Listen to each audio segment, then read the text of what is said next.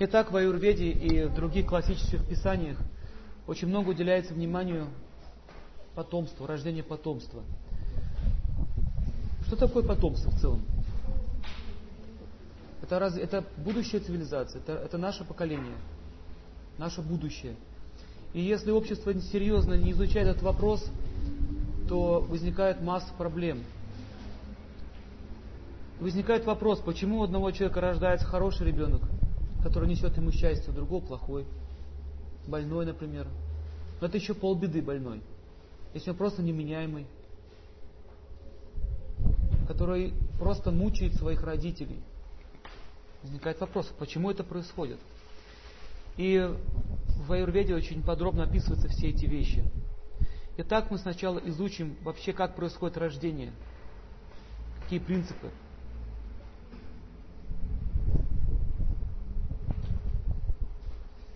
Мы видим, что наша планета Земля находится в космическом пространстве, и существует много, много других планет. Есть три основных уровня Вселенной. Но эти уровни разделяются еще на четырнадцать подуровней. Мы не будем сейчас лезть в космологию, но нужно понять, что душа, которая имеет определенный тип сознания, может прийти либо с низших миров, либо средних, либо с высших. И мы вчера затронули вскользь эту тему. Помните, что если зачатие происходит в определенное время суток, связанное с тама-гуной, раджа-гуной и сатва-гуной, то будет определенный результат. Итак, давайте рассмотрим, как трансмигрирует душа с одного тела в другое. Начнем со смерти. Так, что такое смерть? Очень интересная тема, но почему-то люди ее боятся, не хотят ее изучать. Хотя это факт. Есть институты, есть учебные заведения, которые изучают, как родиться, ну, рождение, изучают болезни, но смерть как явление никто не изучает. Но это же факт. Итак, что же смерть такое вообще в целом? В ведах описывается, что душа по своей природе очень мала, с размером с атом. Там описывается, что если кончик волоса разделить на сто, на сто частей, эти сто еще на сто, в общем, одна десятитысячная кончика волоса. Вот кто был в клинической смерти, он, а, такой человек вам скажет, что он ощущал себя очень маленьким, таким, совсем ничтожным. У кого-то был такой опыт? Вот я знаю многих людей, у которых был такой опыт. И эта душа, когда она, когда она выходит из тела, что происходит с телом? Этот процесс начинается с ног. Сначала отнимаются ноги. То есть чувство начинает собираться в центр, вот сюда, в грудь. Сейчас душа находится в середине нашего сердца, и она распределяет свою энергию по всему организму. Эта энергия наполняет каждую клеточку, поэтому мы имеем жизнь, поэтому тело не разрушается. Как только пришло, приходит время умереть, то есть тело э, вынуждено разложиться на пять первоэлементов, душа уходит с этого тела. Это определяется высшими силами, сколько мы будем жить. Поэтому очень трудно сказать дату смерти, практически невозможно. Есть некоторые люди, очень редко таких людей можно встретить, которые могут точно сказать. Но это уже высокий уровень.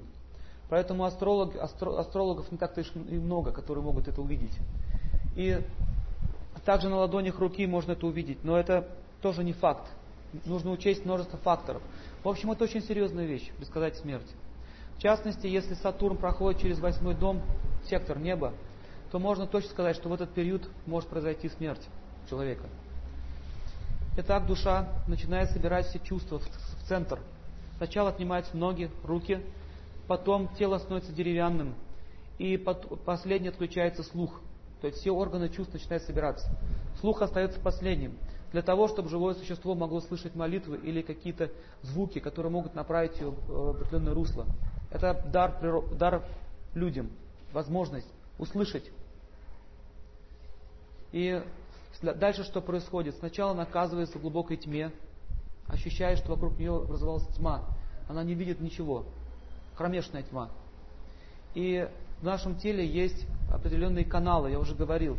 Это вот каналы, которые находятся вот здесь. И вот у маленького ребенка этот канал открыт. Как он называется? Родничок, да? Да. Открыт вот этот канал. Череп раздвинут вот здесь. Дальше канал. Какие еще вы знаете? Ну, в общем, все отверстия тела. Глаза, нос, рот, анус, гениталии. И существует еще высшая сила, которая называется параматма в санскрите. Атма означает душа, парам, пара, видите, парам. Второе, вторая. Сверхдуша – это, та, это тот самый голос совести, который э, сопровождает нас в течение нашей жизни. И о Ведах описывается, что она находится в области груди рядом с, с этой маленькой душой. И она является свидетелем всех наших поступков. Это не означает, что там сам Всевышний сидит, но он своей энергией может распространяться в каждое живое существо. И вот это очень интересный феномен. Например, откуда муравей может узнать, что на втором этаже на столе лежит сахар? Но он точно идет и видит, что там лежит сахар. То есть параматма, она управляет всеми живыми существами, она является вершителем судеб, она дает интуицию, она дает предчувствие, она дает вещи и сны. Йоги достигают ее в своем сердце, и они могут общаться напрямую, получить любую информацию, какую хочешь. В Ведах описано, что она размером, ну, так вот палец сделать, вот так вот, вот здесь находится. Поэтому, когда человек совершает какой-то поступок неблагоприятный, вот эта параматма начинает его беспокоить. Я, например, помню своей жизни, когда я был маленьким совсем ребенком в детском саду, у одного мальчика была машинка. Раньше, помните, не было таких игрушек со скрывающимися дверками. Я так сильно ее захотел, эту машинку, и я решил ее украсть. Я вот так вот делюсь с вами, и решил ее украсть. И как только я принял такое решение, у меня сразу начали ноги трястись. У кого были такие случаи? Когда начинаешь что-то делать такое, начинаются руки трястись, ноги, губа. То есть какие-то определенные вибрации начинают по телу идти. И я все равно хотел это взять. Я подошел, открыл эту дверцу. Когда я ее открыл, меня еще сильнее начал трясти. У меня было яркое, четкое ощущение, что кто-то на меня смотрит. Как еще это можно определить, что у нас в сердце находится еще одна личность, вторая? Это просто дома. Закройте все, двери, окна и разденьтесь наголо. И постойте. И у вас появится ощущение, что кто-то на вас смотрит. Какое-то неудобство, дискомфорт. У кого было так? Вот, понимаете, что происходит? Это означает, что сверхдуша, она реально присутствует в нашем сердце. И она, и она дает возможность нам жить. Именно она управляет работой сердца, заставляет работать этот механизм. Ученые до сих пор не могут понять, откуда возникает импульс в головном мозге. Они говорят, что сердце работает от импульса, но откуда берется импульс вот здесь, в голове. Таким образом, сверхдуша – это, это великая тайна. И человек, который действительно начинает дружить своим голосом совести, он может получить любую информацию. Он может точно узнать, правильно я поступаю или неправильно. Не то, что он будет говорить, это кричать. Мы ощущаем присутствие другого человека. Ну, будем так говорить. Не человека, а присутствие другого живого существа. Допустим, совесть. Человек что-то сделал нехорошее. И какая-то навязчивая идея извне постоянно гложет твое сердце. Ты негодяй, ты негодяй, ты неправильно поступил. Но мы с этим не соглашаемся. Мы начинаем бороться с этим голосом, с этой энергией. Раз мы боремся, раз мы соглашаемся, это уже доказывает, что это не наша мысль. Понимаете, она уже не наша, не твое, что-то постороннее. Но что самое еще интересное, вот эта сверхдуша, она высвечивает в момент смерти канал, по которому должна выйти душа. Поэтому многие говорят, что вот эти вот каналы они видят, да? Коридоры. Вот эти коридоры, это, это не что иное, как каналы в нашем собственном теле.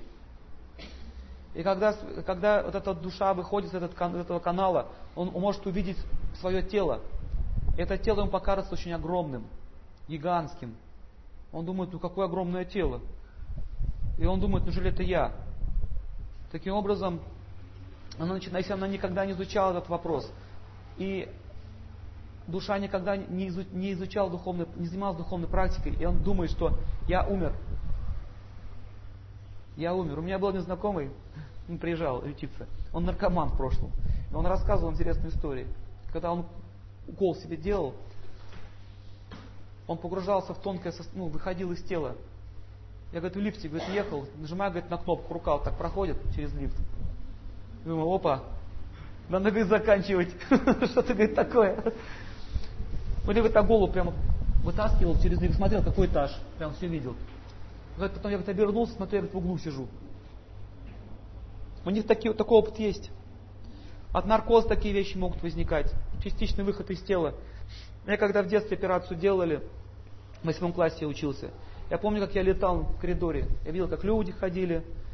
Табличка это была горела. Осторожно, тихо идет операция, там не беспокоить.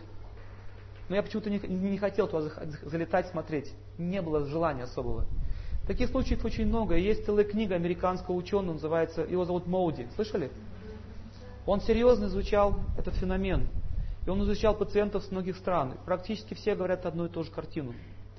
Таким образом, наше тело – это временное прибежище, которое состоит из этих элементов пяти, пяти стихий. И когда душа выходит из него, она попадает сначала в тонкий мир, она не может уже иметь желаний, нет, нет, она не может уже иметь возможностей наслаждаться этим миром. Итак, вкусы все находятся в тонком теле. Желание получить вкус – это желание тонкого тела. Я сейчас вам это докажу. Когда вы покушали плотненько, живот уже полный, и у вас есть еще ощущение, что вы чего-то, вам чего-то не хватает, хотя живот уже полный, уже не лезет. Вам хочется еще что-то съесть, какого-то вкуса получить. Это означает, что вкус питает тонкое тело, а грубое тело питается за счет вот этих вот калорий, белков, которые мы получаем из еды. Поэтому вот эта теория раздельного питания, она несостоятельна, она не принесет хороших плодов. Человек на этой редиске будет сидеть или на ботве на нее, весь, допустим, сутки или двое. Потом он, потом он станет злым, потому что он не получает эмоцию. Каждый продукт имеет эмоцию. Вы это все знаете. Настроение плохое, сладкого чего-нибудь съели, настроение улучшилось. Спрашивается, какая связь, как калории может влиять на настроение. Прямая связь. Или, допустим, один человек хочет блинчик, другой хочет оладюшку, одна и та же мука в разном виде, но мы хотим разный получать вкус.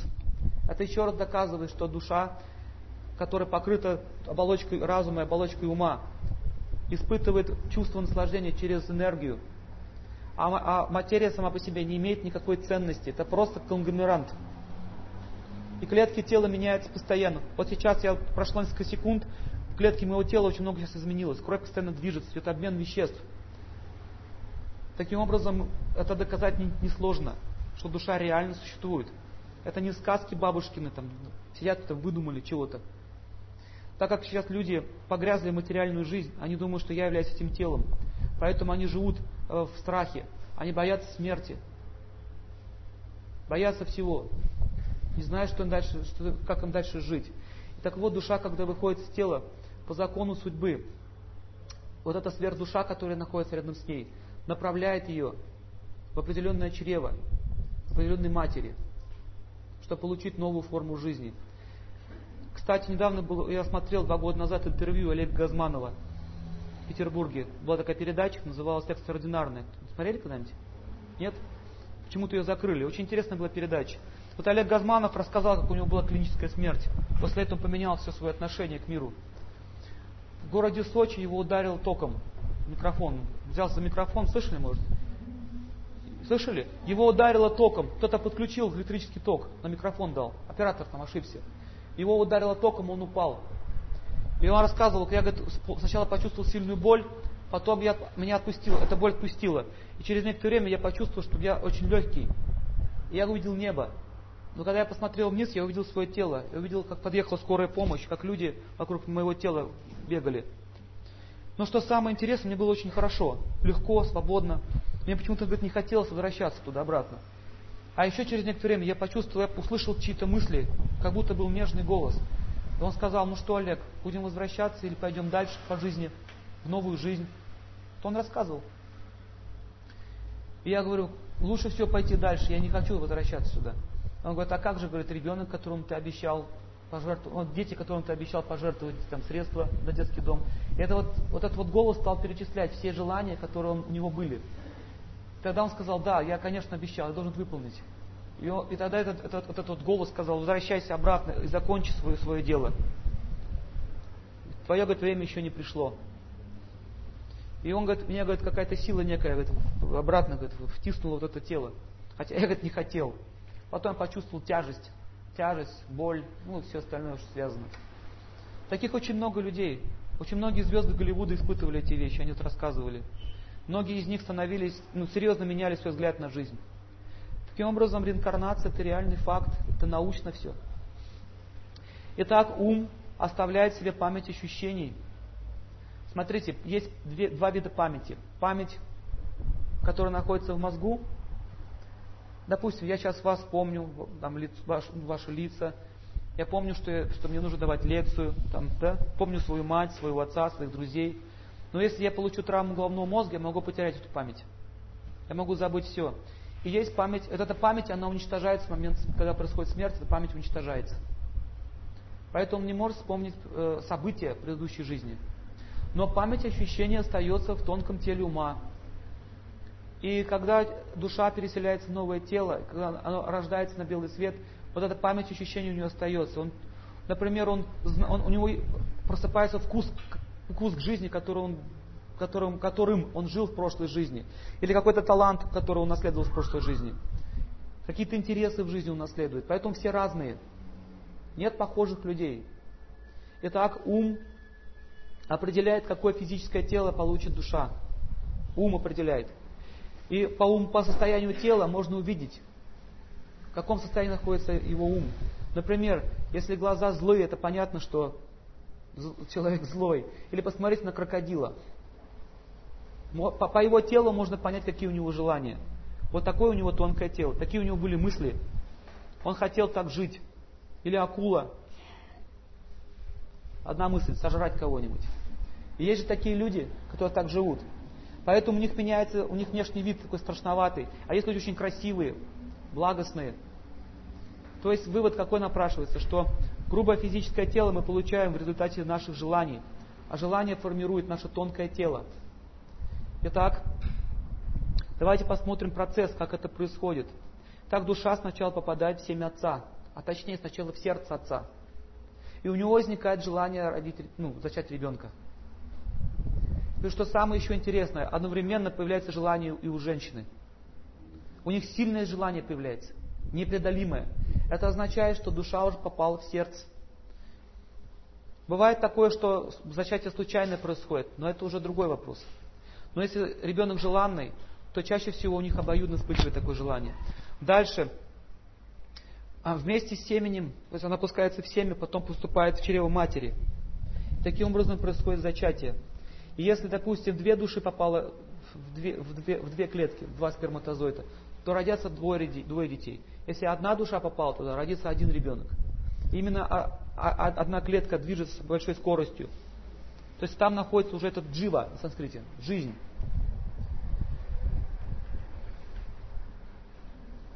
Итак, сперматозоид сначала сливается с яйцеклеткой, и по прошествии пяти ночей в результате дробления формируется пузырек.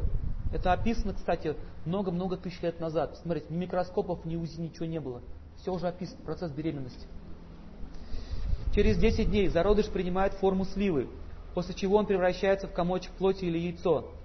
В течение месяца формируется голова, а к концу второго – руки, ноги и другие части тела. К концу третьего – ногти, пальцы, волосы, кости и кожа. Потом половые органы и другие отверстия в теле, такие как глаза, уши, рот, анус. Через четыре месяца с момента зачатия окончательно формируется семь основных компонентов тела. Это лимфа, кровь, плоть, жир, кости, костный мозг и семя. Семя. Что такое семя? Это отжиз, энергия. У женщин это проявляется в яйцеклетке. У мужчин сперматозоиде. На санскрите называется шукрадату. И вот когда описываются лекарства определенные, травы, есть таблицы, там описывается, какая трава на какую дату, на какой, на какой из элементов тела действует. Шукра переводится Венера. Шукра. К концу пятого месяца появляется голод и жажда. А по прошествии шести месяцев зародыш, покрытый водной оболочкой, перемещается в правую сторону, если он мальчик. Если он перемещается в левую сторону, то он это девочка. Так он получает всю пищу. А, он связан через пуповину с матерью, и в это время он находится в полном, в полном, то есть к шести месяцам у него просыпается сознание, он вспоминает все предыдущие жизни. В ведах описывается, что он начинает вспоминать до ста своих предыдущих жизней. И он чувствует все мысли матери. Он не, он не понимает слов, хотя он может слышать звуки, но он чувствует мысли. Поэтому говорится, что женщина должна быть в полном покое. Она не должна беспокоиться. И вот, допустим, представьте, женщина говорит, рожать мне или не рожать, сделать мне аборт или не сделать, то есть убить мне его или не убить. Он чувствует эту вибрацию, и он начинает думать, что это, этот человек плохой, он хочет меня убить. у него возникает страх. Кстати, возникает множество психических проблем уже, прямо в чреве. И он начинает бояться, так как он находится в положении дерева. В Ведах описывается, что зародыш находится в положении дерева. То есть он есть, но он не может ничего сделать. Он лишен полностью свободы. Он даже защититься не может. И таким образом, когда он улавливает эту мысль, он уже испытывает ненависть своим родителям, прямо в утробе. И когда он рождается, он начинает уже бояться своих родителей. Поэтому возникает очень тяжелое отношение с мамой, например. И мать не может понять, почему он так к ней относится. И он, он уже не помнит, что такие мысли были, но у него остается ощущение. Потому что тонкая энергия остается в виде ощущений. Он, у него есть ощущение какой-то неприязни к своим родителям. Это зависит от мыслей мамы. И если отец тоже так себя ведет, я вот в Липецке одну женщину уговаривал не делать аборт, хотя отец бил ее, ну, муж ее бил, заставлял ее убить ребенка. Это означает, что этот ребенок, если он вырастет, он будет ненавидеть отца всю свою жизнь. У них будут скандалы с самого начала. Итак, давайте дальше осмотрим. Итак, он получает всю пищу, которую съедает мать, через пуповину. И таким образом он растет. В, в, в чреве находятся еще другие микросущества, которые, которые тоже голодны. Это микроорганизмы, которые начинают кусать его нежное тело. Но так как он находится в беззащитном положении, он не может, он не может защищаться. Таким образом, он очень горько страдает. И он считает, он считает дни, когда он появится на, наружу, когда он выйдет оттуда. Таким образом, описывается, что душа, воплощенная в, в, в материальном теле, которая находится в чреве матери, жутко страдает. В Ведах описывается, что смерть не так, не так тяжело переносится, как рождение. Потому что смерть – это миг, а там он лежит целых девять месяцев. И таким образом нужно понять, что если мать ест что-нибудь острое или что-нибудь кислое, его нежное тело все это чувствует, и он корчится от мук.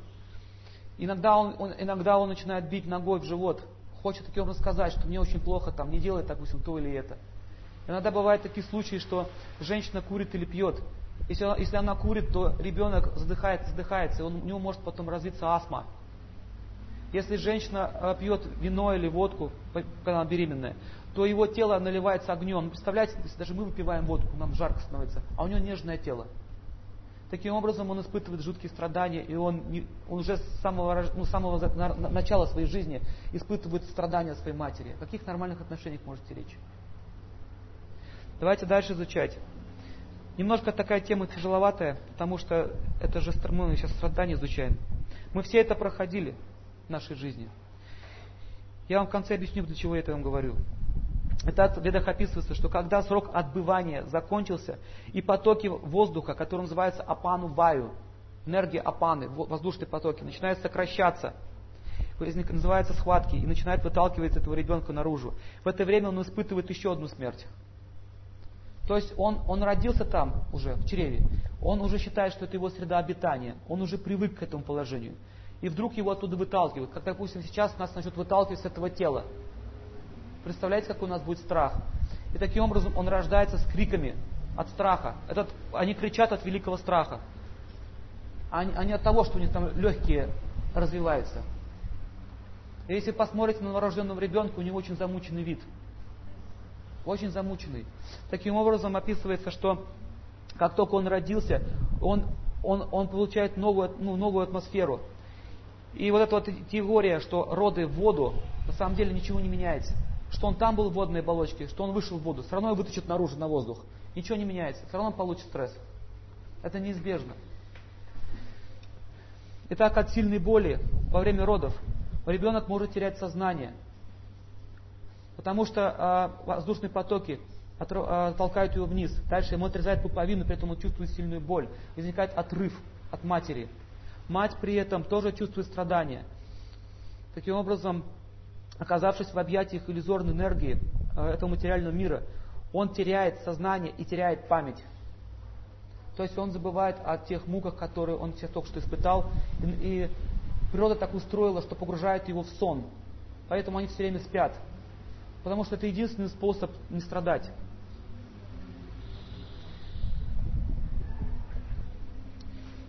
Итак, если, он, если у него хорошая карма, то он с самого начала имеет больше комфортных, комфортного положения. Если у него плохая карма, то с самого детства, представляете, он столько мук пережил, потом он рождается, у него какой-то врожденный дефект, ну, например, порог там, сердца или еще чего-нибудь, и его такого маленького сразу же кладут под нож. Муки продолжаются. Дальше он продолжает страдать всю свою жизнь, если плохая судьба. Поэтому как можно определить, благочестивая душа пришла или нет?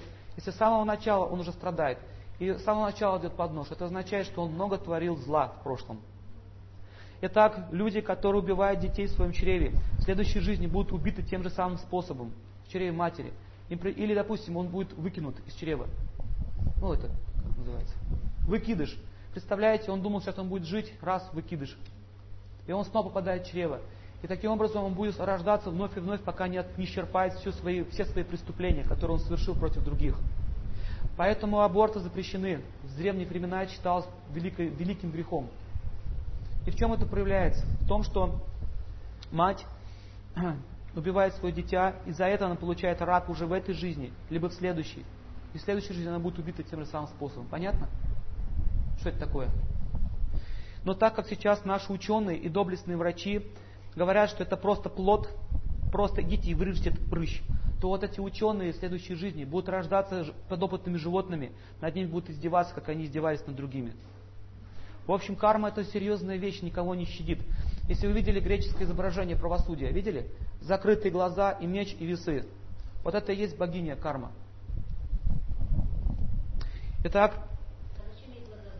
а это означает, что она беспристрастная. Что посеешь, что пожнешь. Все, без пристрастия. Как бы безэмоционально все решается. Да, ему не, не важно, царь ты или бомж. Ты получишь, что еще заслужил. Давайте дальше смотреть. Следующее, что происходит. Если ребен, ребенок, который только что родился, его сразу же сейчас у нас уносят от мамы. От этого делать нельзя. Потому что у него с ней, у ребенка с матерью единое поле, единое целое. В ведах говорится, что ребенка нужно положить ей на грудь. Он, он должен лежать на груди. И, и ребенка нельзя отрывать от матери. Но у нас что делают? Отрывают, все, бирку вешают, увозят. Поэтому они плачут, они кричат, они чувствуют страдания. У меня с этих вот времен, с детства, остался один фрагмент, который я запомнил. Больше я ничего не помню. Я помню, как я лежал в пеленках. Это реально у меня это осталось в памяти. И я видел огромную муху. И вот эта муха для меня оказалась гигантской. И она вот так вот летала, вот эта муха, надо мной. Я был связан полностью по рукам и ногам. И она села ко мне вот так вот на лоб. И я, я кричал, я хотел, чтобы эту муху оттуда убрали, я очень боялся ее. Но никто не пришел. Вот это у меня осталось в памяти. Такой страх этой мухи. Следующее описывается, что э, в Кали-Югу над детьми будут издеваться, их будут связывать. Вот это вот пеленание детей означает издевательство, продолжение издевательства над ребенком. Как в кокон. Никогда этого раньше не делали. На Востоке этого не делают до сих пор. Допустим, ребенка можно... Он хочет уже действовать, он уже родился, но его связывают. При этом у него появляется чувство клаустрофобии. Дальше косоглазие возникает из-за этого. Из-за того, что он связан, он испытывает сильный страх. Он думает, что его опять поместили в чрево. И у него наступает вот здесь напряжение в затылочной области, в голове. И возникает косоглазие. Из-за этого он даже может заикаться. Поэтому эта идея очень тупая. Говорят, что ножки были ровные. Это, это выдумано из пальца, вот так высосано. Я знаю много э, людей в Грузии. Они вообще ребенка в корзинку кладут, в нее, в них не пеленают. Растут нормальные дети, с нормальными ногами. Это просто выдумано, понимаете, кем-то. Вот такая вот почему-то пошла муля непонятная, как говорят в народе. Взять и запеленать. Таким образом можно одевать какие-то чехольчики ему на ручки. Можно одевать, или, или хотите его сделать теплую ему атмосферу, можно сделать, ну, его запеленать, но чтобы было какое-то движение небольшое. Хотя бы руки должны двигаться. Не должно быть полного сжатия. Иначе у него будет опять та же самая, тот же самый страх, как он испытал в чреве. Итак, и когда ребенок подрастает, то можно заметить, что это, ну, он, он, он маленький, очень приятный. Природа сделала так, чтобы мы наслаждались этим телом, потому что она причиняет нам страдания, заботы о нем. Но так как он, у него приятное тельце, оно такое мягкое, смешное, лопочет чего-то, нам хочется за ним ухаживать. Так устроено природой. Все маленькие живые существа, все детки, они смешные. Их хочется, за ними хочется ухаживать. Если бы они рождались нормально, в том таком взрослом виде, никто бы не ухаживал за ними. Таким образом, это защита детей. Так вот, управление, управляет детьми Луна. Луна дает защиту. Луна дает выработку молока у женщин. Итак, женщины, которые кормят своего ребенка молоком и раньше времени отрывают его от груди, то этот ребенок не получит полностью материнскую любовь. В ведах описано, пока есть молоко, надо кормить. До упора. Даже если ему уже семь лет. Но у нас отрывает. И знаете, почему это сделано? Потому что очень выгодно продавать эти искусственные смеси. Мам-то много, и смеси много, ее надо продать. Поэтому возникает такая философия.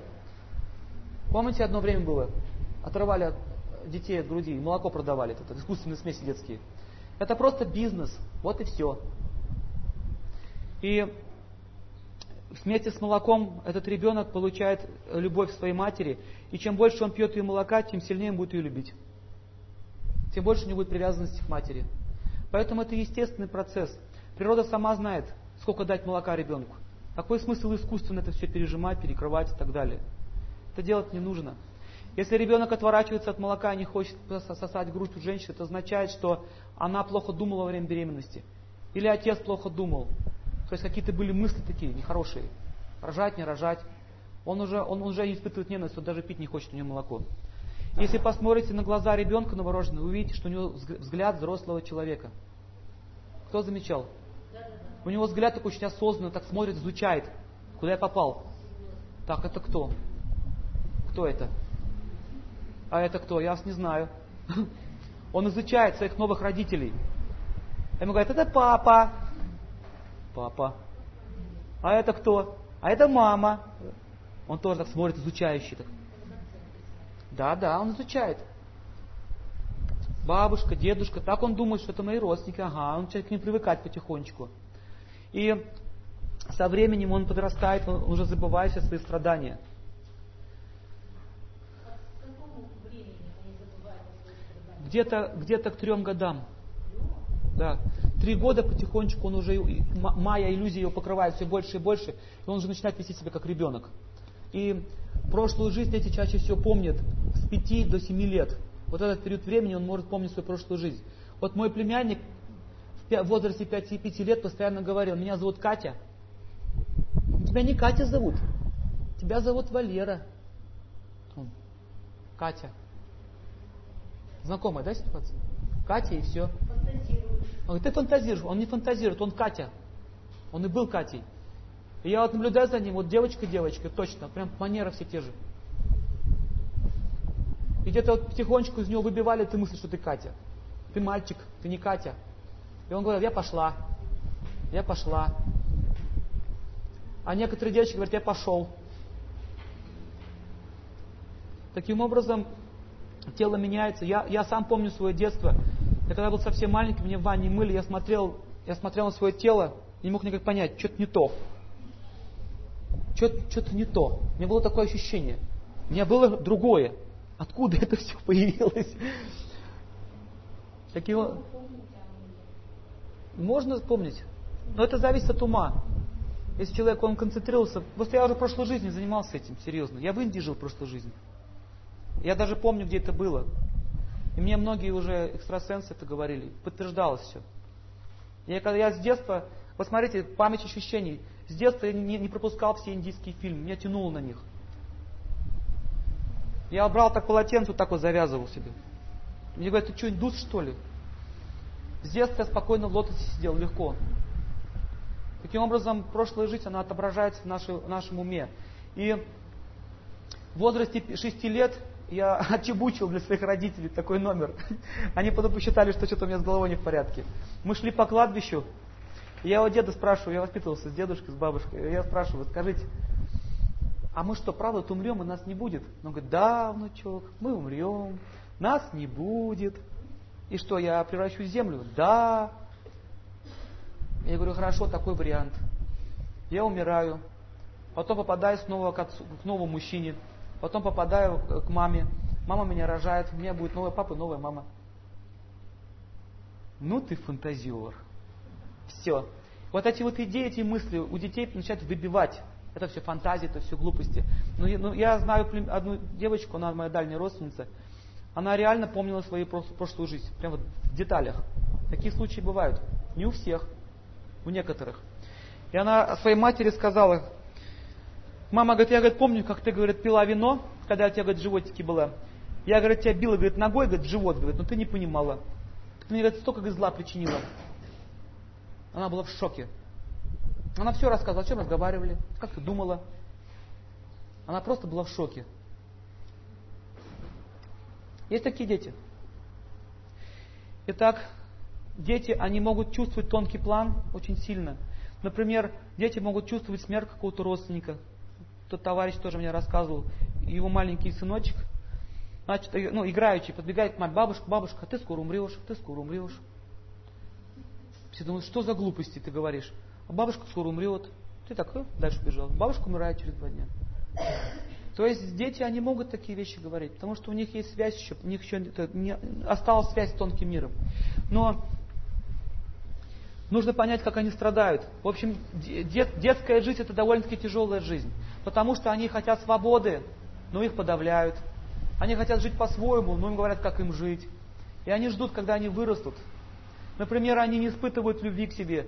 Например, родители могут издеваться над своим ребенком, хотя они думают, что это милость.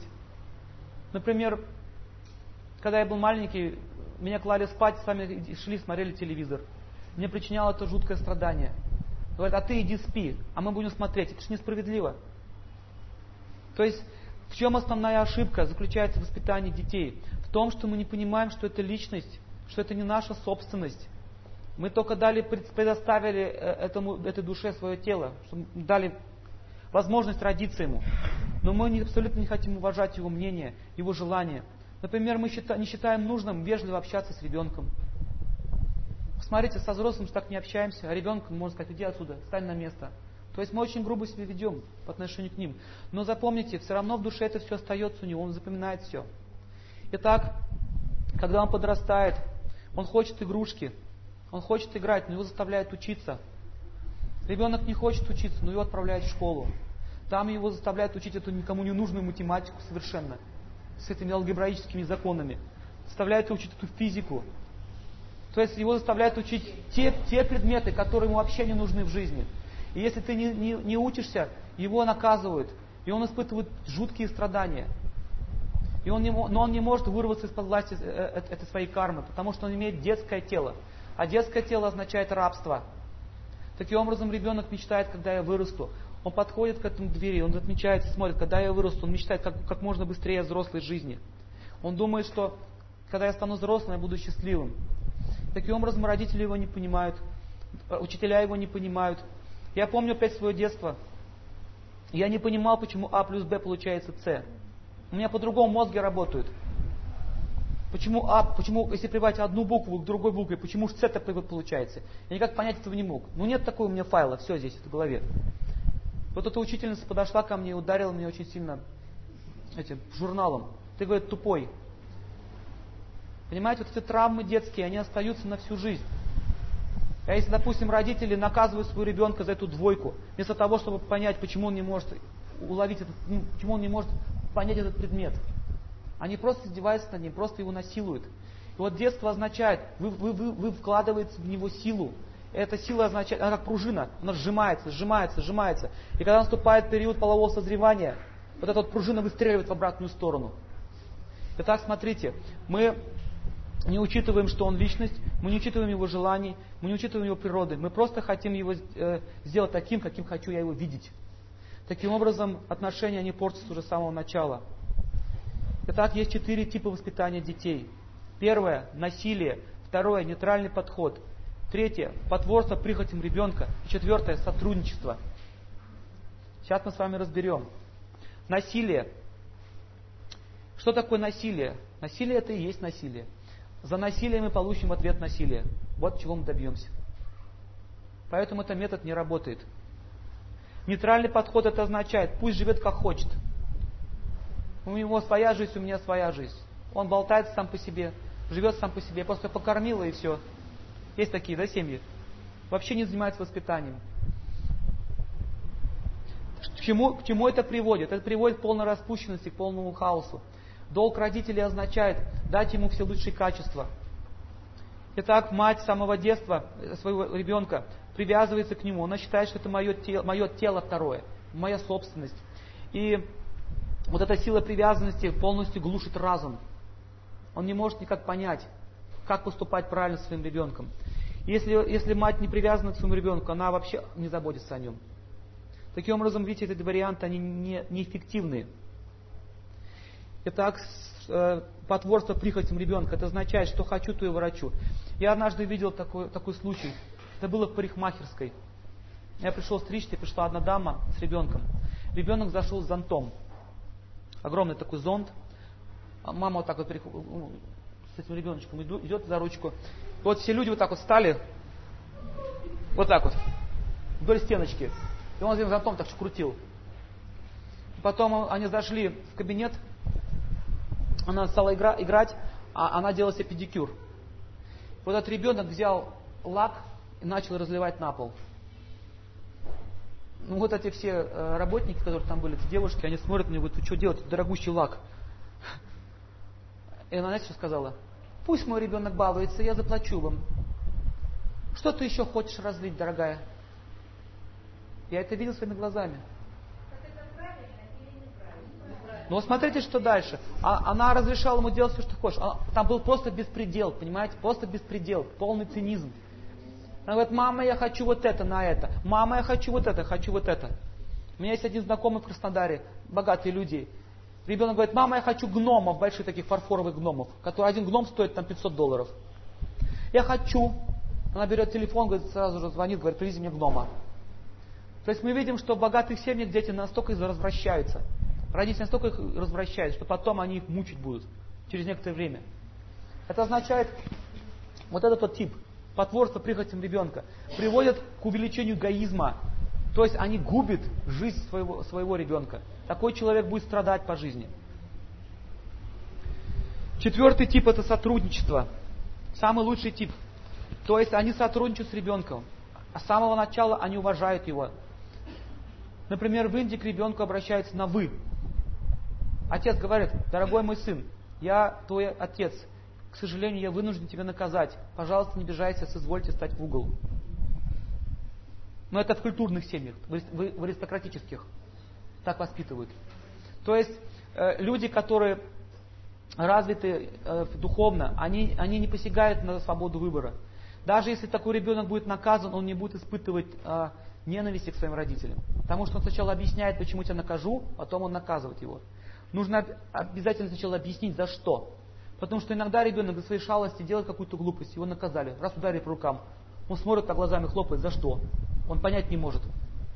Он говорит, вот да за то. Вот за то. Он думает, ладно. Чих.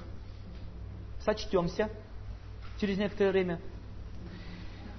Итак, чем больше мы проявляем насилие, тем больше отрицательных эмоций копится в его сердце. Итак, что такое половое созревание? Это означает, что его карма полностью раскрылась.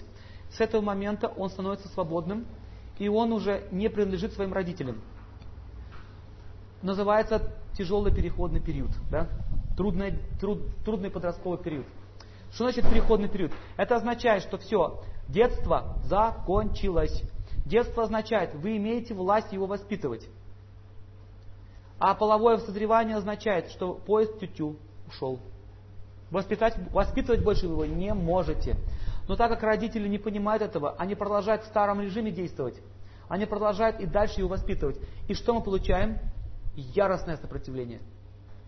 И не просто сопротивление, а просто война. Это означает, что у него проявились все, все свои желания. И он говорит, ты не был таким, откуда у тебя это все? Да он был таким всегда. Просто сейчас пришло время, когда этот вот тюльпан его жизни полностью раскрылся. Итак, карма раскрывается в прошлой, своей, в прошлой жизни, все желания в прошлой жизни раскрываются в возрасте э, где-то шестнадцати-пятнадцати лет. А полностью она созревает к двадцати-двадцати двум годам. То есть, чтобы увидеть, какой человек на самом деле, можно увидеть где-то в возрасте двадцати лет. Итак, родители продолжают дальше навязывать свое учение, свое воспитание, И что в результате происходит? Такие дети отгораживаются от своих родителей и как можно быстрее от них уходят. Они больше не хотят иметь дела с ними, никаких. никаких. Поэтому с этого момента нужно прекратить, как только половое созревание возникло, нужно поменять стиль общения с ребенком. Нужно становиться добрым советником и другом. Понятно? Это означает, что он, он, он только в этом случае вас будет слушать. Но если будете действовать как мать и отец, он не будет вас уже слушать. Все. Потому что и каждый ребенок, уже взрослый ребенок, он считает, что ваше, ваше мировоззрение, оно устарело. Они так говорят: мама с папой, вы отстали от жизни. Это означает, что он уже, у него свой вкус жизни. И он считает, что мой вкус жизни, моя идея жизни верная, а ваша устаревшая. И поэтому любой пожилой человек скажет, что в моей молодости было по-другому. На самом деле, в вашей молодости было все то же самое. И арбузы были такие же сладкие. Только разница в том, что наши чувства притупились, а у него острые, яркие. Поэтому нам кажется, что в нашем детстве было лучше, небо было синее, море было чище, воздух был тоже лучше, арбузы были лучше, вкуснее. А в старости вы будете думать: ну все вообще испоганилось. Но ребенок спросит, говорит: как тебе это? Он, он в восторге в полном. Для него все новое. Поэтому, поэтому чувства, они пресыщаются. Таким образом, родители могут портить свои отношения с ним. Это важный закон, вы должны этого понять. Итак, если они этого не понимают, то что происходит? Дети, они просто теряют детей. Они теряют хороших отношений. Вот и все. И все остается на старых местах. Но что самое интересное, эти детки, которые вырастают, они повторяют все то, что было пройдено их, с их родителями. Все те же самые ошибки. И также они говорят, их же дети говорят им: мама, ты устарела. Это называется одна и та же пластинка. Один и тот же сценарий. Итак, в основном, основной принцип воспитания. Принцип, основной принцип воспитания идет через слух, потому что слух связан с разумом. Существует два центра смирения. Один находится вот здесь, в носу, а другой центр находится в, коп, в области копчика. Ребенку смирение вбивает, знаете как? По копчику, так шлеп. А так? Смирение появилось. Да, хорошо, я, я слушаюсь. Да? А взрослый, знаете, как смирение вбивает? Вот сюда. В нос бьют. Когда он так, вот так говорит: да я, да, да, да, да, да. Это не просто так. Это центры. Гайморит, кстати, с детства означает, что человек несмиренный. Вот здесь центры находятся. Если, гаймор... Если воспаление происходит, забиваются вот эти вот места, это означает, что он очень антагонизирует всем, всем людям, окружающим. Да, гаймориты, вот эти вот пазухи, когда забиты. Ну да, смирения нет. Несмиренный человек.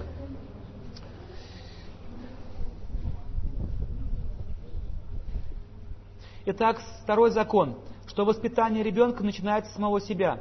Дети воспринимают родителей через пример. Например, если мать курит где-то втихаря, но при ребенке не курит, и говорит, что это плохо, он все равно будет курить, потому что он перенимает менталитет своей матери. Таким образом, если он не видит примера, все слова не работают.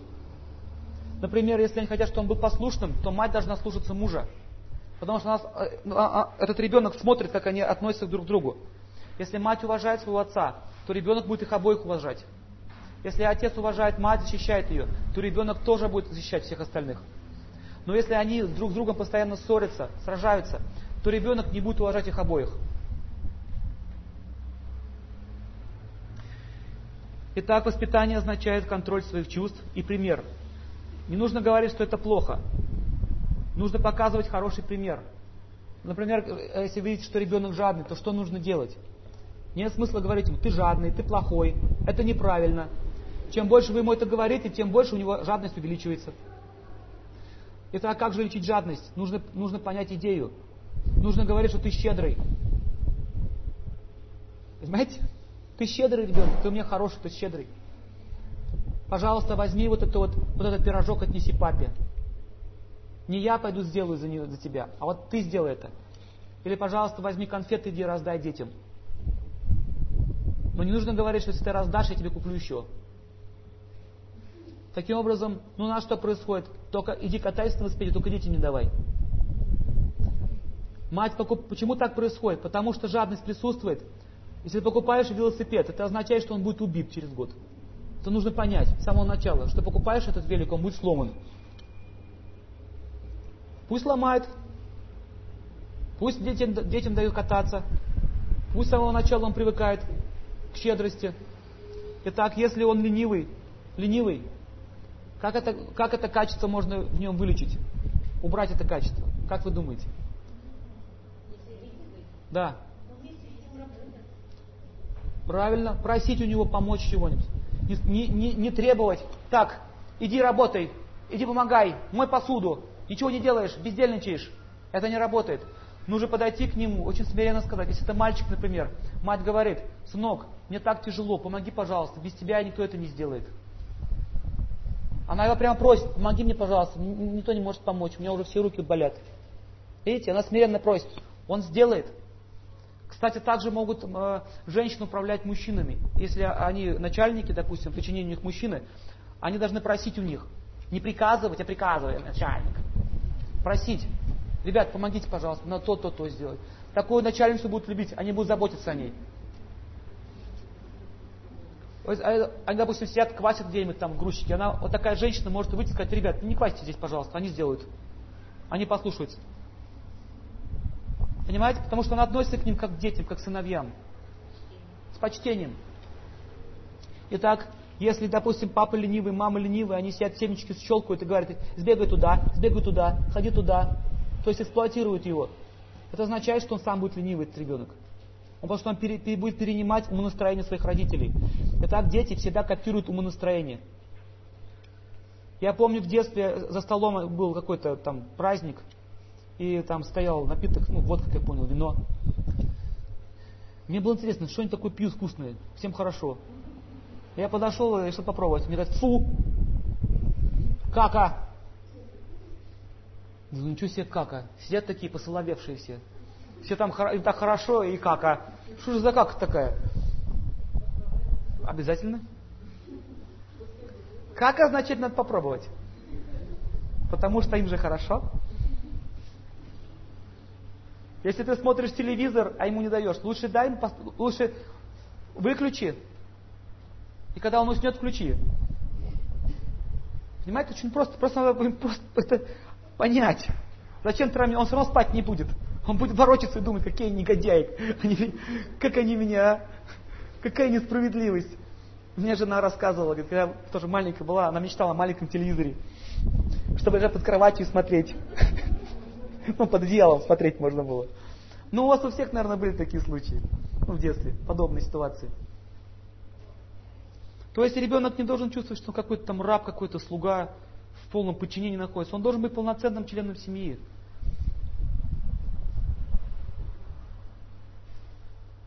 Итак, мальчик принимает характер от матери, а девочка от отца. Унаследует в основном. Во втором поколении все наоборот. Мальчик похож на дедушку, а девочка на бабушку. А как это во втором поколении? Ну, внуки. Мама воспитывает дочку, папа мальчика. Почему так? Я уже говорил на эту тему. Потому что мужчина, он всегда будет баловать свою, свою дочь. Потому что она противоположного пола. Но отец никогда не балует своего отца, ой, своего сына. Он с ним строго. А, девочка, а, а девочку, то есть а мальчика будет баловать кто? Мать. Поэтому мама может воспитывать своего, своего мальчика каким образом? Она должна стать к нему под защиту. Не, не, не защищать его, а стать под защиту. Например, у нее посуду моет, у нее не получается ничего. Делать такой вид. И он начинает помогать. Никому не нужна такая помощь. Но он помогает. И она должна говорить: без тебя бы я ничего не сделала. Если, допустим, отец берет его куда-то, он, он должен подавать инструмент или еще что-то сделать. И он должен чувствовать, что без него никто ничего не может сделать. Что, таким образом, у него будет развиваться понимание, что я хозяин, положение. Забота у него будет развиваться. И он вырастет взрослым мужчиной, и он будет так же себя вести потом. Он будет уже свою жену защищать. У него это с детства будет привито. Он не позволит, чтобы все там мучились вокруг него, страдали. Он будет себя защищать, понимаете? Таким образом, мальчик воспитывается отцом, а мать может жаловаться, если, если он как-то ведет себя плохо. Она же прийти к отцу и сказать, вот он плохо себя ведет. То есть, смотрите, женщина всегда ищет прибежище. Она не должна проявлять агрессию по отношению к нему. Я сейчас накажу. Нет, я пойду тогда папе скажу. Как... Смотрите внимательно. Я пойду скажу папе, как ты себя ведешь, я пожалуюсь на тебя.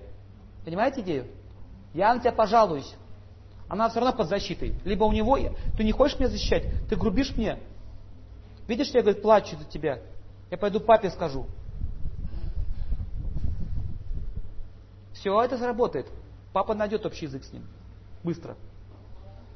Я помню, тоже у меня был такой загон в детстве. Я уроки не хотел делать, там плохо себя вел. И нецензурно выразился в присутствии бабушки. Она сказала, ладно, раз так, вот ты как, да? Хорошо. Она заплакала. Мне уже стало плохо сразу же. Она пошла, пожалуйста, деду. Выходит дед и говорит, я, говорит, прошел семь войн. У меня, говорит, есть ранение. У меня есть ордена. Ты должен гордиться, говорит, таким, таким дедом. И вот я, говорит, убивал врагов. Я, говорит, сражался за родину, чтобы ты жил. Я защищал твою, твою бабушку, чтобы ее не убили. И собственный внук хочет это сделать. Он убивает, он убивает свою бабушку своими словами. И он меня так пристыдил. Он это очень искренне сказал. Он говорит, подумай, правильно ты вообще делаешь или нет? Вообще, достойно ты мужчине так себя вести или нет? Урок на всю жизнь. Я еще помню, если у него ломался велосипед, он говорил, вот тяни на тебе инструмент, и буду тебе говорить, как это делать. Он никогда сам ничего не делал. Давай вот делай вот так, это вот так, это вот так. Я помню, когда он умирал, уже больной совсем был, он позвал меня и говорит, так, иди сюда. И он так шел, показал, как меняются пробки в кране, как, как ремонтируются, допустим, ну, какие-то вещи. Он все показал. Это воспитание мужское означает. Он как бы передает эту силу защиты. Но так как сейчас никто детьми не занимается толком, поэтому дети ленивые вырастают, лоботрясы. Воспитание детей – это серьезная вещь. Поэтому отец, который вкладывает в воспитание своего сына энергию, его сын будет очень благодарен ему, он будет его любить всю жизнь. Что самое интересное, у меня был отец, но я до сих пор люблю своего деда. Потому что отец особо так не интересовался моей жизнью, а дед воспитывал. И так в Ведах говорится, отец является не тот, кто родил ребенка, а тот, кто его воспитал. Тот, кто научил его быть человеком, тот является настоящим отцом. То же самое относится к матери. Вообще детство – это очень важный период жизни человека. Если он лишается любви с детства, у него будет комплекс неполноценности. Если ему не дали достаточно любви, у него будет ненависть на людей в течение всей жизни. Если его били в детстве, например, если девочку били, то она будет бояться мужчин, если отец бил. Она будет переносить эти отношения мужчины к себе. Первый мужчина – это кто? Муж, ой, отец. Поэтому она будет бояться мужа, она будет бояться мужчин. А у нее не будет силы предаваться ему. И она сама этого не будет понимать. В общем, в целом, сейчас у нас полностью разрушено вот, вот это понимание. Нету таких учебных заведений. В школах это не преподается, в вузах это не преподается. Но это основа нашей жизни. Мы же все проходим этот период детства. И таким образом, мать, будущее, она всегда будет вести себя так, как к ней относились в детстве. Давайте, давайте дальше посмотрим.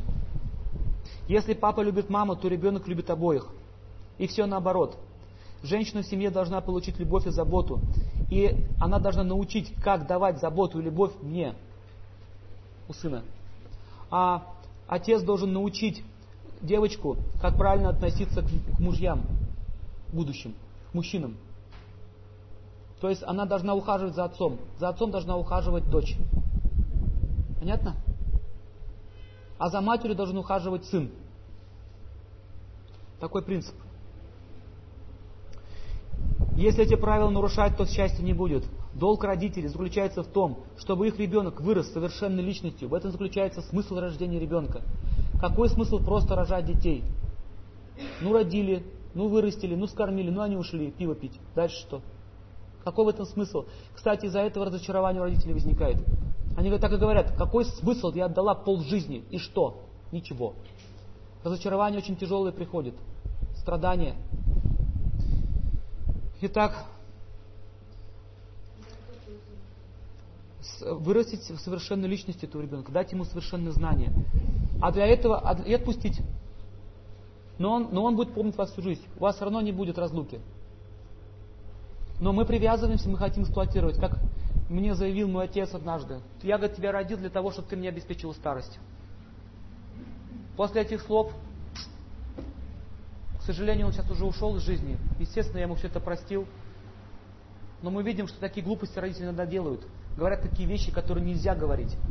Как это так? Тебя родил, чтобы ты обеспечил мою старость.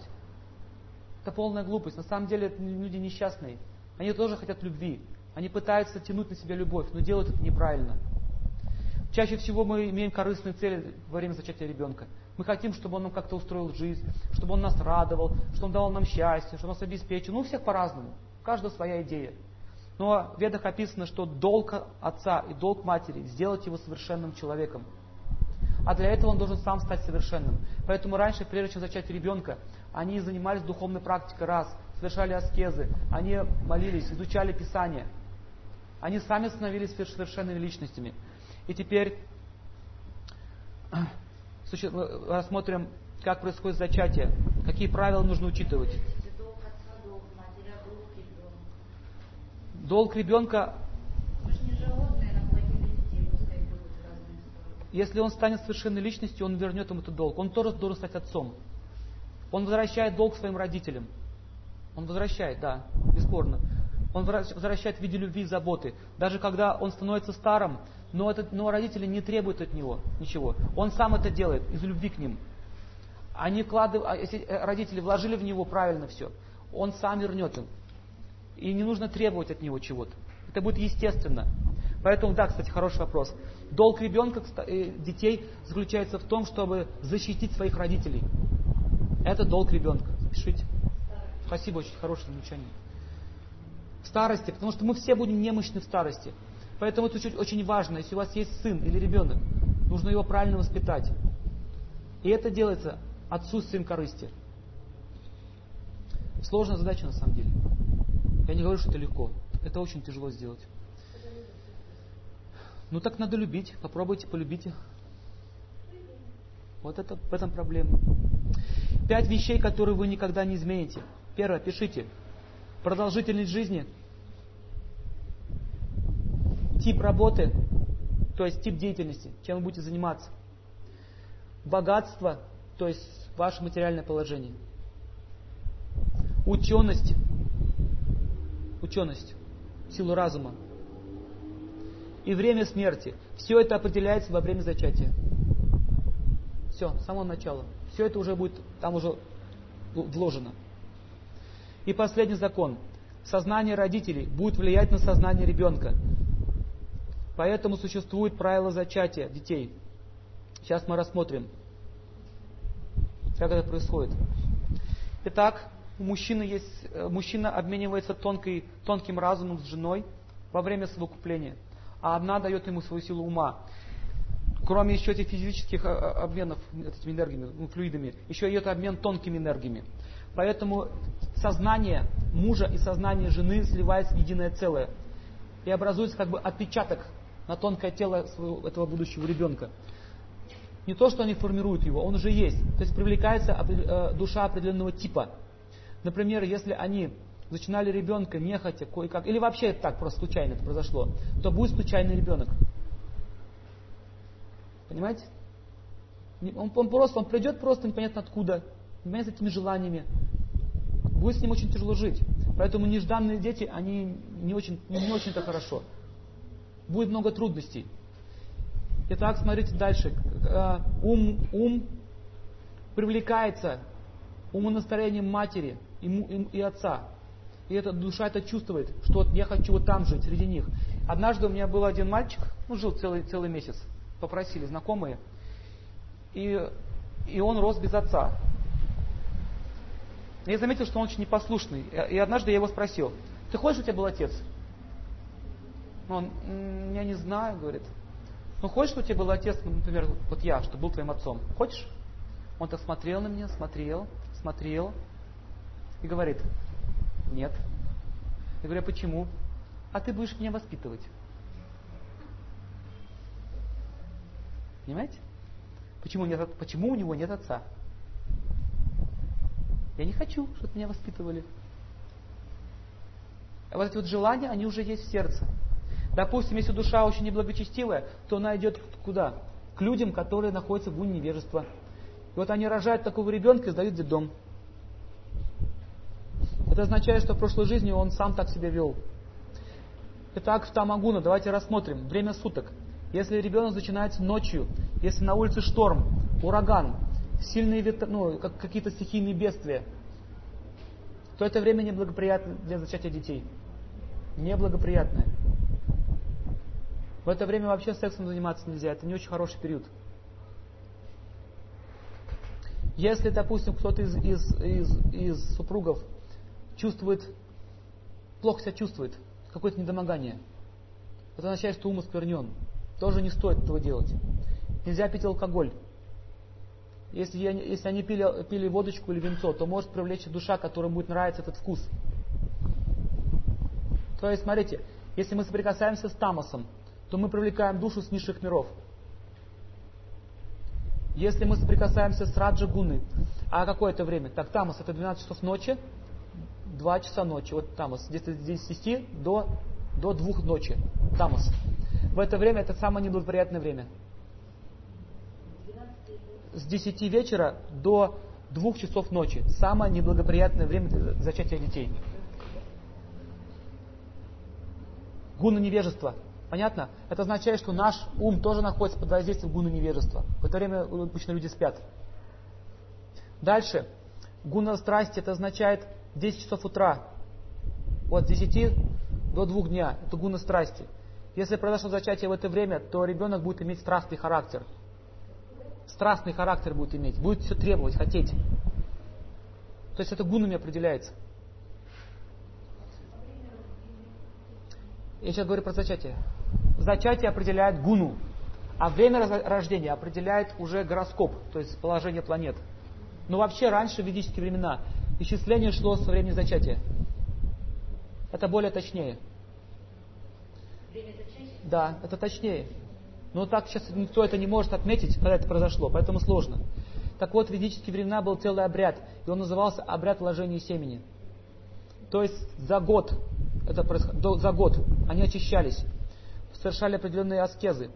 Женщина жила тоже по определенному закону. Мужчина тоже совершал какие-то тапаси, то есть аскезы. Потом астрологам вычислялось точное время, когда нужно это сделать. Выбиралось место, где благоприятное место. Например, описывается, что если в момент зачатия кто-то там дверью хлопнул, или там в окно там кто-то заорал там за окном, или мат какой-нибудь там начали за стенкой, или тяжелый рок, то есть тамос, это тоже может отразиться. Поэтому, если вы хотите ребенка зачать, нужно ехать в хорошее место, в тихое, где было много благости. Например, природа, горная местность, но не в пещерах. Не в пещерах и не в лесу. И не ночью. Ночной лес это раху, планета. Поэтому, когда вы идете ночью по лесу, жуть охватывает. Дальше нельзя это делать вечером у реки. Следующий момент. Женщина должна иметь э, такой тип мышления. Она должна медитировать на все лучшие качества своего мужа. Потому что то, о чем она думает, отобразится на ее будущем ребенке. И был такой феномен. Одна женщина родила... Вот бывает такое, рождать ребенка похож на другого.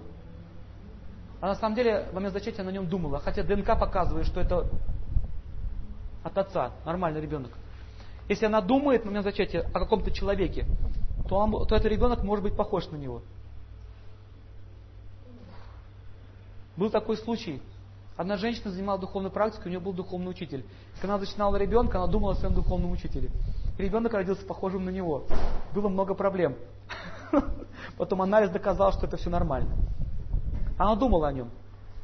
Если думать во время, во время зачатия о Боге, то ребенок мож, может быть по характеру похож на Бога. То есть божественное, божественное сознание может быть. Может это личность прийти. Он же привлекается. О, о Боге думает. Я хочу там жить. Или какой-то святой, или какой-то благочестивый человек. Поэтому раньше люди молились, просили у Всевышнего хорошую душу, призывали. Так вот, обряд, свадебный обряд, и, и потом через некоторое время обряд вложения семени был. И это делалось довольно-таки быстро, долго не тянулось, потому что пока чувства сильные, любовь сильна, и у них будет желанный ребенок. Потом обычно бывает со временем отношения падают потихонечку, меняется все. Поэтому считается, что после свадьбы, чем быстрее это произойдет, тем лучше. Но до этого они все работали над собой. Следующий момент. Благоприятно во время беременности женщину нужно увести в хорошее благостное место. Что это такое благостное место? Это природа, где нормальная погода. Нужно изолировать ее от всех дурных новостей. Она просто должна жить как царица. Если она поет во время беременности, у ребенка может развиться музыкальный слух. Если она кушает, допустим, благостную пищу, то ребенок будет привязан к благостной пище. Если мать а, молится в это, во время беременности, то ребенок будет, у него будут святые наклонности. Он станет благочестивым. То есть это тоже важно. Если мать пугать во время беременности, ребенок будет нервным. В общем, там есть очень много описаний этих вещей. Сейчас мы будем смотреть. Время зачатия лучше всего в гуну благости. Это какое время? Кто знает? С трех до пяти. Максимум, максимум до семи утра.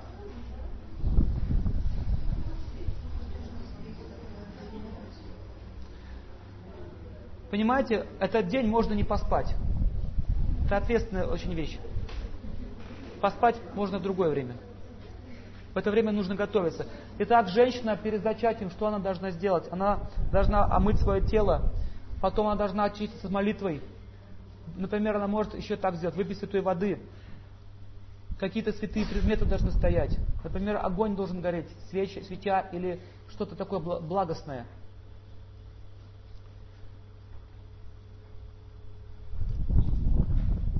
Она не должна ни с кем ругаться в этот день. Лучше всего ей никуда не ходить, ни с кем не портить отношения, никаких, не, вы, а, не выяснять никаких рабочих своих проблем, деловых. Этот день должен быть священный, он не должен никем быть тронут. Не нужно всем кричать: мы едем зачинать ребенка. Это означает, это означает, что, э, что эти люди будут медитировать на вас. Как вы это будете делать? Это будет мешать. Все, поехали по делам. Никто не должен знать, что происходит. Итак, существует аюрведа для ребенка и матери. Целый раздел. Итак,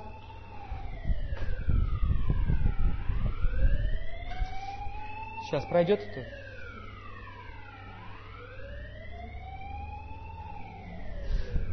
Во время беременности женщина должна увеличить слушание и повторение святых, святых звуков. Например, хорошую духовную музыку.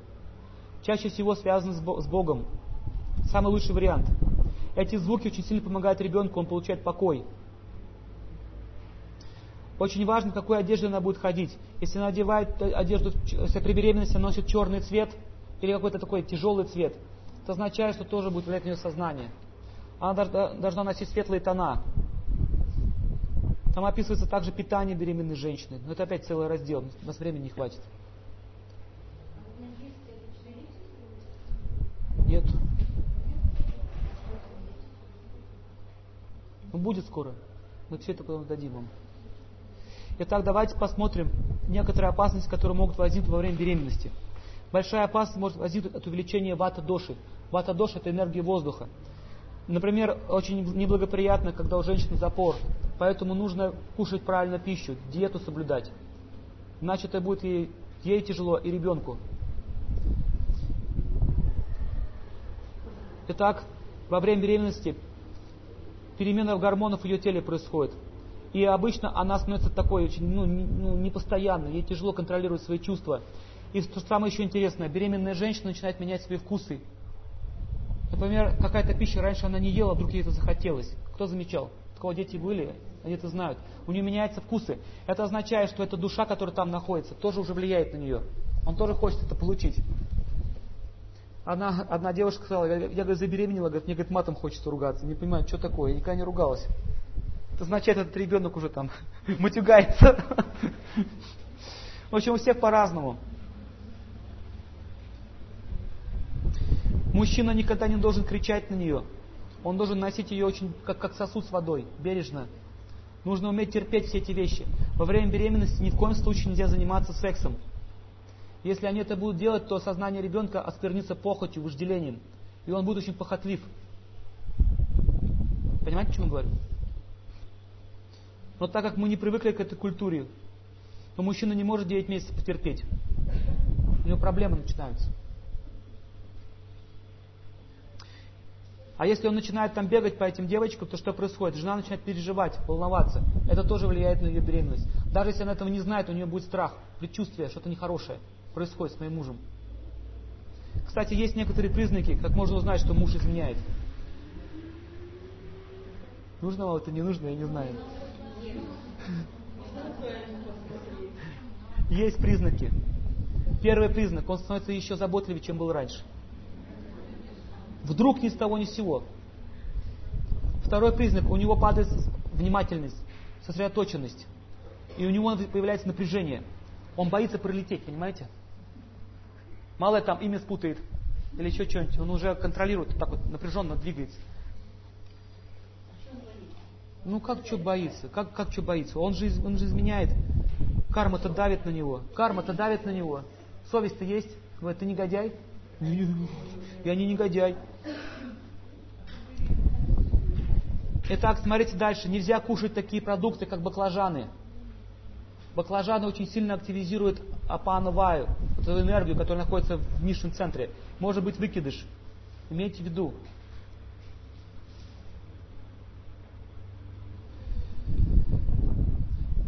Дальше. Когда, во время, когда ребенок родился, можно дать ему топленое масло в рот положить. А мать можно полностью смазать топленым маслом. Все тело. Это, знаете, для чего это нужно? Потому что оно, у нее очень много воздуха было, напряжение было сильное, и там в мышцах везде скопилось, копился воздух, поэтому ломит все тело. Когда маслом ее промасливают полностью, этот воздух оттуда выходит, и становится легче. Дальше, в ведической традиции и до сих пор на Востоке женщина не рожает лежа. Делают специальную, ну, такие специальные приспособления. То есть они вот стоят, можно сказать, вертикально. Кстати, очень разумно. Вот вы пробовали ходить в туалет вот в кровати? По-большому. Очень тяжело. Но когда вот так, у ребенка, у ребенка вниз головой собственный вес, ей легче родить. Это очень разумно. Так вот, в ведической, э, ведической, в ведическом акушерстве женщины рожали, ну, вертикально. Это связано с воздушным потоком. Дальше перематывались ноги. Ноги заматывались э, тряпками. Для того, чтобы не было варикоза, расширения вен. Уже заранее продумано все. Сейчас этого не делают, поэтому многие женщины после родов страдают венами. Дальше, чтобы не было геморроя, там тоже вставляли там, там, тампон, э, такой большой тампон, промоченный в топленом масле. Тоже, чтобы энергия воздуха не смогла разрушить ткани кишеч, кишечника, то, прямой кишки. То есть раньше люди заботились о ее будущем здоровье. Ну, в общем, там есть описание, как это все делать, как все это проводить. Это очень долго, сейчас у нас много времени займет. Итак, по поводу молока пишите. Значит, есть травы, которые увеличивают лактацию молока. Это фенхель, тмин, кориандр и крапива. Лист и корень крапивы. Кстати, в деревнях до сих пор многие это знают. Они корову крапивой, если кормят, она молока больше дает. Знаете об этом? Вот крапива дает улучшение, дает больше молока. Фенхель, кориандр, тмин и, и крапива. Итак, когда ребенок родился, нужно массажировать ему заднюю часть, затылок, вот здесь. Потому что он очень сильно страдал, у него здесь скопление воздуха очень сильное. Топленым маслом вот здесь у массажик делается. В голову. Нужно говорить ему, что все хорошо, успокаивать его. Ты в хороших руках, мы тебе, мы тебе плохо не сделаем. Прямо говорить открытым текстом. Он все понимает. Все нормально. Ты родился, мы тебя ждали. Это очень важный момент. Как говорится, добро пожаловать в этот мир. Итак, можно также начитывать молитвы на топленое масло, она будет иметь большую силу. Но это уже сложно будет понять. Но раньше это делали.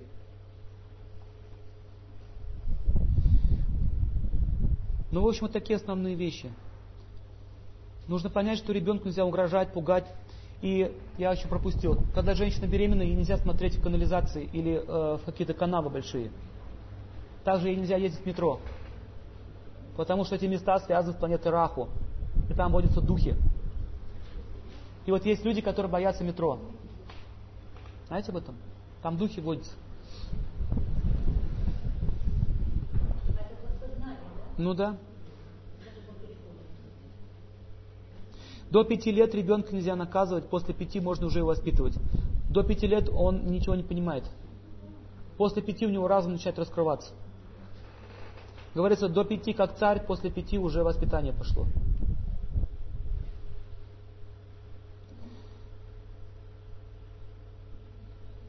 Итак, также есть очень много текстов, как лечить детей, педиатрия, все это описано. В общем, существует большая книга, очень толстая, несколько томов. Все связано с акушерством, воспитанием, рождением детей. Поэтому аюрведа очень глубокая наука, очень ценная. Ну, в общем, я бы рассказал основные вещи. Если какие-то вопросы у вас есть, задавайте.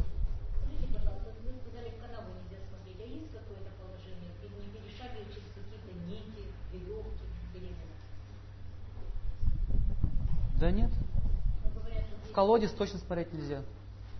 Пугаться ей нельзя. Громко говорить нельзя, когда она беременная. Какие-то резкие движения, какие-то звуки, хлопки. Все это нельзя.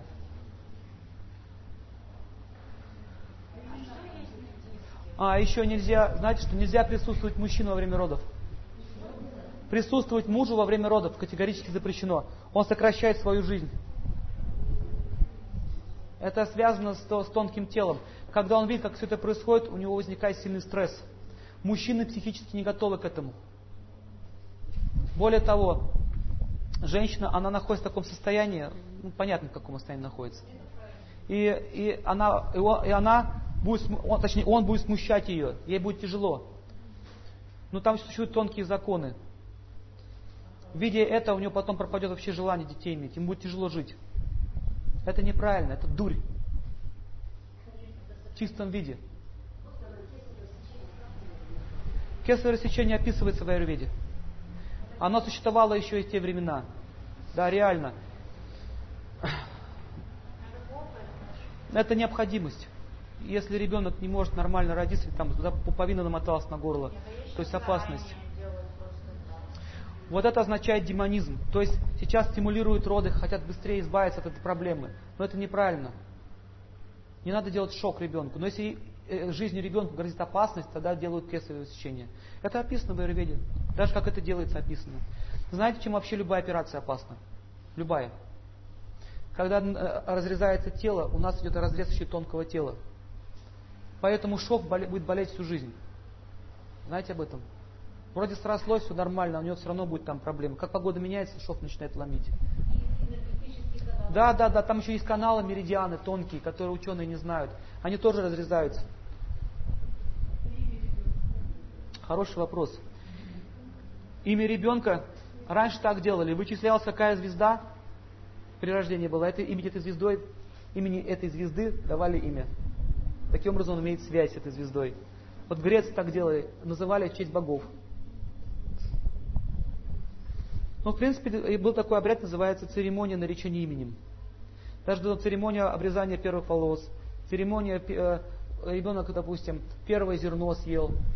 В общем, каждый этап его жизни сопровождался обрядами. Знаете, для чего это делалось? Чтобы его психи- психически защищать. Они вели этого ребенка по пути благочестия. Знаете, я, я сейчас точно не знаю. Это нужно спросить вот у, женщ- у женщин. Моей жены, она знает, она изучала эти вещи. Ваши волосы? Выбрасывайте, жгите, сжечь можно. Да. Волосы — это испражнение костей, вообще-то. Это, это сейчас я скажу на санскрите, мала асти.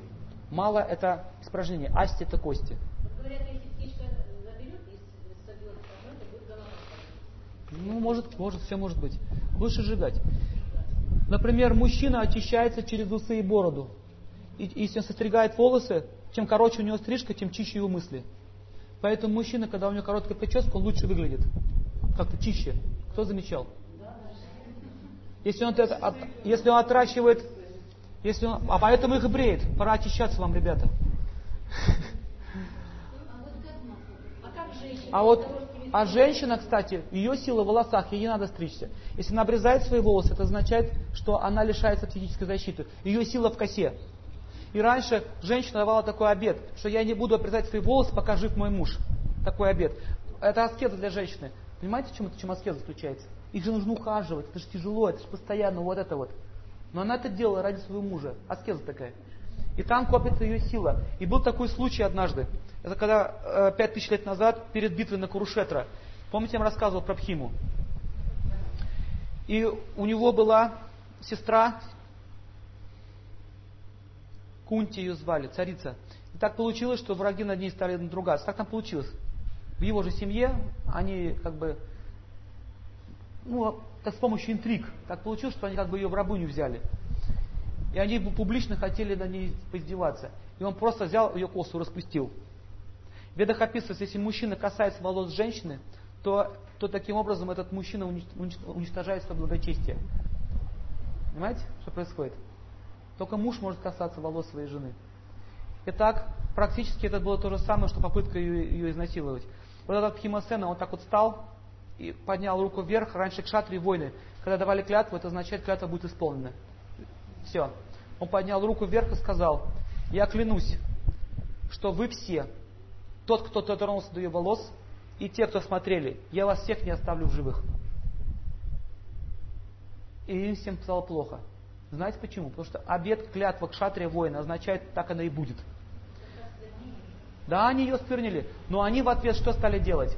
Они попытались ее раздеть. Они стали снимать с нее одежду. Там началась битва, драка. И вот эта вот битва, потом, вот эта вот вражда кончилась тем, что Пхимасена на поле битвы Курушетра, он, а, он считал только обед, голыми, говорит, руками, без оружия. Потому что вы недостойны, что вас убивали оружием. Вы не люди, которые оскорбляют и унижают женщин. И он их, он их просто рвал голыми руками. Представляете, целую армию. Он уничтожил один, десять тысяч человек. То есть мужчина звереет, если при его присутствии оскорбляет его жену, если он, конечно, мужчина. Поэтому женщина, если она целомудренная, если она очень верна своему мужу, представляете, какую, какую защиту она имеет. Так вот, с помощью этого, из-за того, что они просто осквернили эту, эту девушку, весь их род был уничтожен. На Кавказе такие традиции до сих пор еще в некоторых местах остались. Попробуй, иди тронь. Наши женщины не защищены, к сожалению. Наши мужья сами издеваются. Но не у всех, есть хорошие семьи. Ну ладно, в общем, идея в чем заключается, что у женщины в косе находится сила. Сейчас мы эту силу обрезаем. И, кстати, вот я знал одну женщину, бабушку, она у нее коса была до пят. И как только муж у нее умер, она обрезала свой волос. Это древняя ведическая традиция, на Руси тоже она была. То есть муж умер, она может отрезать свою косу. Это означает, незачем уже держать эту силу. И, кстати, мужчинам всегда нравятся длинные волосы у женщин. Знаете об этом? Там сила копится. Если мужчине не нравится длинные волосы, означает, он женоподобный. Он тянется уже больше к мужскому принципу жизни. У нас много чего вот здесь вот не сходится в голове. Вот это не означает, что, так оно, что этого нет. Итак, мы на этом закончим. Сейчас будет напиток. Пожалуйста, вы можете отдохнуть, попить, потом мы продолжим.